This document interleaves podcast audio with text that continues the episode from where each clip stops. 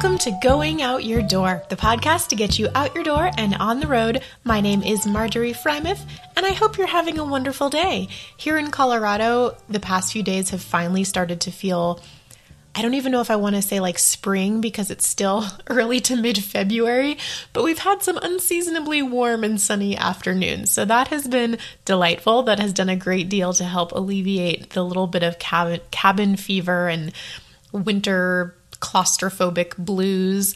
That's not the right word, but just getting stuck, not being able to get out and see things. And I love this town. Don't get me wrong. I still love this town, but I've just been feeling a little bit antsy to get on the road. So the lovely weather has been nice, and I've started to take myself on little day trips, which is so funny for me because I'm used to little vacations being to other countries. And so it's funny to feel so happy and so proud that I took myself like to the next town over and had lunch or something like that. But travel in America is daunting. You have to be able to drive. And I've told this story so many times that I'm kind of scared to drive now. It's been so long. So I'm gradually pushing the boundaries. I mean, even if you want to take the train or fly somewhere or take a bus, the town that I live in is so small that you have to drive several hours to get to any of those places where you could get on the bus or the train or the airplane. So driving is essential. I'm slowly building up my skills and doing lots of little fun day road trips. So hopefully I can be back on the road fairly soon with those skills. But today we are talking all about staying safe when you are traveling. Obviously, I'm a big proponent of that, but I also don't think that traveling is inherently more dangerous than anywhere else you might be in your life, in your home country or wherever. I think travel can sometimes get a bit of a bad rap, especially for younger people traveling or women traveling by themselves. For more information on this, check out the previous episode on solo female travel, women traveling by themselves and why it's awesome, for more about how to have a good experience and stay safe if you're in that situation. But in general, I don't think traveling is inherently dangerous. A lot of the things that you would naturally do anywhere to stay safe are equally as applicable and important to keep you safe when you're traveling. Make sure you know where you are, have the emergency phone numbers, have your own phone number, know how to get back to your hotel or your hostel, know where you are within the city, just keep that awareness. Stay responsible if you're going out to clubs or partying or drinking or things like that. Just all the usual safety tips to keep yourself safe.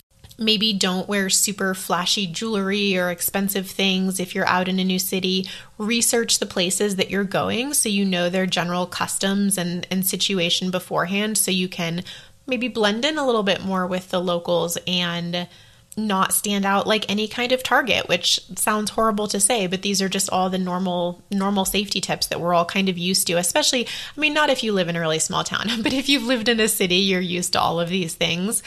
But in rare instances, situations can change rapidly. Again, they can change rapidly in any place that you are. But if you're in a foreign country, if you're traveling, or if you're living in a new place, this can be especially dangerous because maybe you don't know how to deal with the situation, or you need to get back to your home country and you need to figure out how to make that happen. So these could be social, political unrest, dangerous events like that, or natural disasters. My mind immediately jumps to earthquakes after living in Taiwan. I definitely, that last year I was there, we had so many earthquakes. The first year I lived in Taiwan, I felt maybe one or two, and they were super small in the entire year. The last year I was there, we were having them every few weeks, and they were getting bigger. There were several 5 point whatever, there was a 6.1. So I was getting very nervous about the increasing frequency and intensity of these earthquakes. So different countries have different natural risks and the potential for those kind of natural disasters. So you want to be aware of that. Things can happen anywhere, though, going back to the social or political or civil unrest, things like that. So how can you keep yourself safe in those kind of situations? Obviously, there's lots of steps you can take. We are going to talk about the STEP program run by the U.S. State Department. I tried to find if other countries have similar programs, and I couldn't verify that, but I would suspect that many of them do, with whatever your equivalent of the State Department is in your government. So in America, we have the State Department.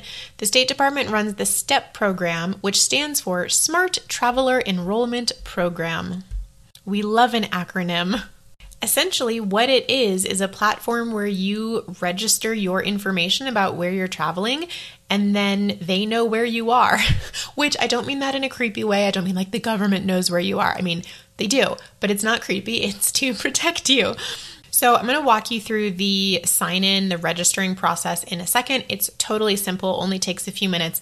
But essentially, what this whole thing is, this STEP program, you tell them where you are traveling and when, and then you get notifications. They might be emails, maybe they can do push notifications. I'm actually not sure about that. I used to get emails when I registered. So you get these notifications about any kind of security or threat update that is specific to where you are traveling. And it's not as grim as it sounds. I mean, it could be, depending on the situation. There might be something really bad, but they might just alert you if there's like a planned, scheduled protest in a certain city, or like upcoming elections might have the potential for some unrest or some danger. So just things like that, things that you might not be aware of as a foreigner in that country that are going on, that maybe you take a different route to work if there's like a protest going on the street. You usually walk down just to keep yourself a little bit safer. This is especially useful and especially important during these pandemic times, with all of the changing regulations around like borders and travel requirements and testing and vaccines and all of that stuff. You will get updates about the requirements for the country that you are in or the country that you are trying to go to. So that is really, really useful right now. Most importantly, this is what it's truly for at its essence. Your government, the US government, can contact you in the event of an emergency in the country where you are in. Of course, at its most extreme, this would mean like they could evacuate you if you were in a situation where the government was pulling all of the Americans out of an area for whatever reason. They would know where you are. I mean, like I said, when I went to a real dark place in my mind about the earthquakes in Taiwan, I definitely thought about this. Like, what if there's a huge disaster? They would know where to find me generally. They would at least know that I was in Taipei, which is a huge leg up over not even knowing that you as a citizen are somewhere. And not to get too much into politics, but in Taiwan, we definitely thought about the situation with China a lot. I mean, in the past year, China had started flying planes into Taiwan's airspace, and increasing frequency and threats and bravado and all that stuff. And so my friends and I definitely had conversations about like, what do we do if this shit goes down? Which, I don't know, I go back and forth on whether I think that would actually happen, but it's definitely something you consider when you're in that situation. And it was always nice to know that like, the embassy, the consulate had our back, because I've kept saying the government, the US government, which it is, but in a practical sense, you are letting the closest embassy or consulate know. So the embassy is like your government's representation in another country. It's actually your country's soil on the embassy grounds is your country essentially. And then if you are in a bigger country, there will probably be consulates as well, which are like branches of the embassy. So they are the ones who, in a practical sense, help you with anything that you need that relates to your nationality or your home country. Again, in this case, speaking from an American perspective with the STEP program, but every country has, well, let's not get into that. Most countries have consulates and embassies around the world. So they can help you in like that emergency crisis situation, but it also helps with a lot of other things too, registering in this STEP program. If you lose your passport, if your passport is stolen while you are traveling, they already have that extra little bit of information that will help you get a replacement that much faster if you have enrolled in STEP. You can also receive urgent info from home, like it goes both ways. They can help you with things happening in the country you are currently traveling in, but if something happens back in America and your family is desperately trying to contact you, you having registered with the STEP program can help in that direction as well. It can help the embassy or consulate find you to get you this information from home. So basically, just in general, it puts you in touch with the U.S. consulate in that country, all of their services, regarding, like I've said, safety and security, but also doctors, medicine. If you need an emergency procedure, they can help with that. Finding translators or attorneys if you get into trouble, notarizing documents, helping with absentee voting from your home country, registering births. Like if you have a child in this other country, you're going to need to contact the US embassy about that. And all of this is made easier if you have already registered with the STEP program. And so obviously it's good to register any trip that you're going on, but like a weekend jaunt across a really low-key border like the US and Canada or something is not going to be as critical to register as if you're going to a place with like the political unrest or a major event that might be prone to violence, like the World Cup or the Olympics or something going on. You'd want to let them know that you are there, like just in case. Hopefully nothing happens, but those big events are a little more risky than when they're not happening. Or if you're going to be off the grid for a really long time, if you're going to be in an area with limited cell service or internet connectivity and you're going to be there for several weeks or months, that would also be a really, really good time to register with the STEP program. So how do you do this? Like I said, it is incredibly easy. It's also pretty self-explanatory, but I'm still going to walk you through it. The website is step.state.gov. That is STEP. And all of these links will be in the show notes and blog post for this episode as well. There's sort of two parts to it. First, you just have to create your account with the STEP program. So that's entering your basic personal info, your name, birthday, passport info, your contact information, your emergency contacts in the States, because they need to have people they can contact back home on your behalf. And once you've done all that, that account stays with them. It's permanent. You can log in whenever you want, but then you can get in and out and register individual trips or times that you might be living in another country. So that's the part that you need to keep up to date. You can continually change. You sign in and you tell them where you are going and the dates that you will be there. After you register a new trip, they will actually show you the State Department page for that country that has any current travel alerts or info or things to watch out for or major events happening, things like that.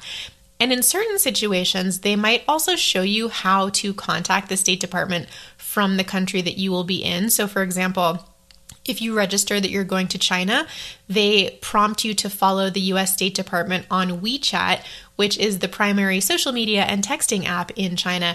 Honestly, WeChat is used for absolutely everything. It's used for texting and social media, but also paying for things, signing up for things, registering, like just everything that you do in Chinese society basically happens on WeChat. And social media like Facebook and other things are banned in China. Of course, you can use like VPNs and all that, but in general, it's very hard to access the rest of the world's internet when you're in China.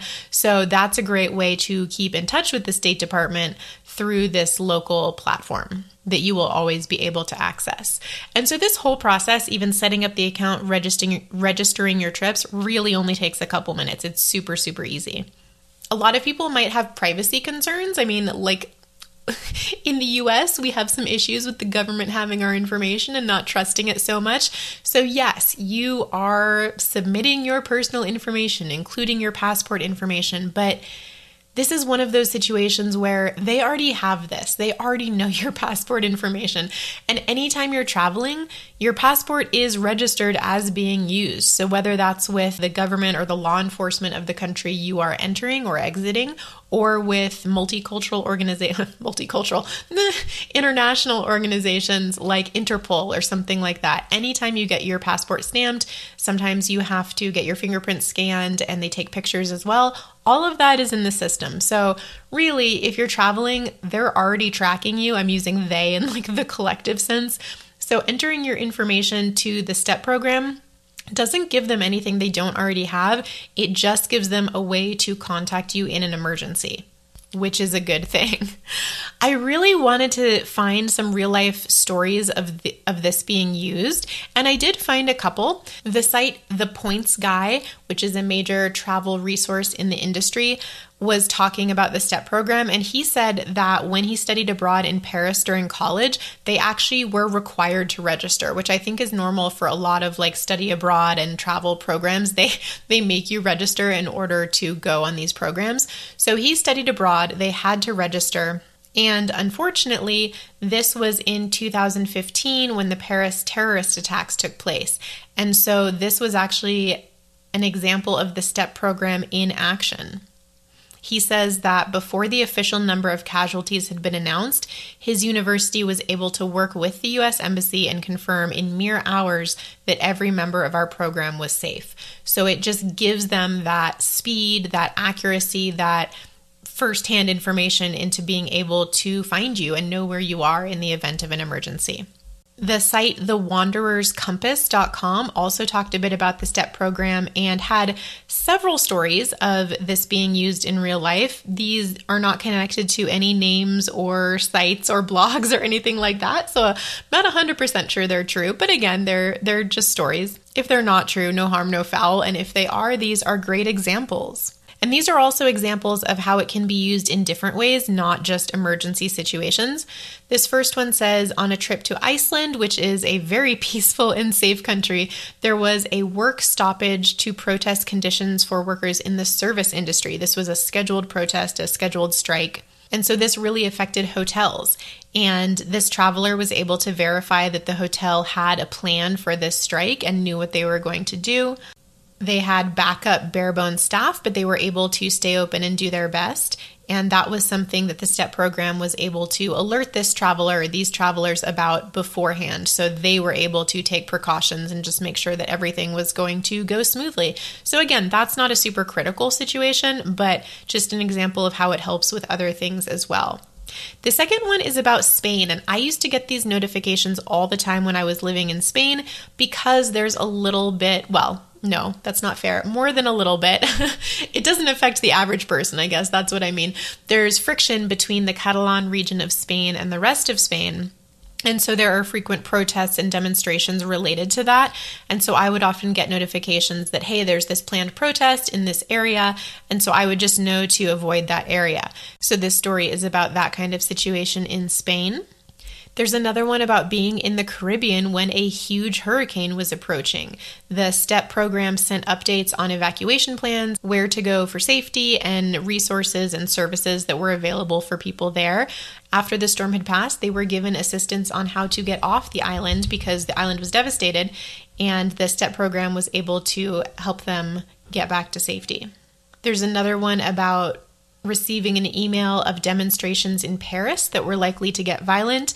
It provided the information, and so these travelers just avoided that area and stayed safe. The last one is about transportation strikes, which are pretty common in Europe. And so that's something that a traveler would want to be aware of because it could make getting to an airport or getting anywhere around the city really problematic. This advance warning from the STEP program can just make that sort of thing easier and smoother. So again, no super dramatic examples of this being used for evacuation, but it can help in all these different kinds of situations.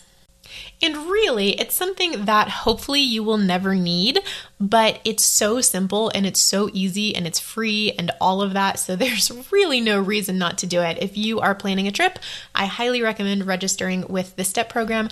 No, not sponsored. I'm just a fan of anything that's super easy and free and all of that that helps keep you safe. And it makes my mom feel better when I register, so I do it. If you have ever used the STEP program, let me know. I would love to hear how it helped you out. You can send that to goingoutyourdoortravel@gmail.com and follow me on Instagram and Facebook at Going Out Your Door. We will be back next week with more travel tips and tricks and stories and all the inside scoop on Going Out Your Door.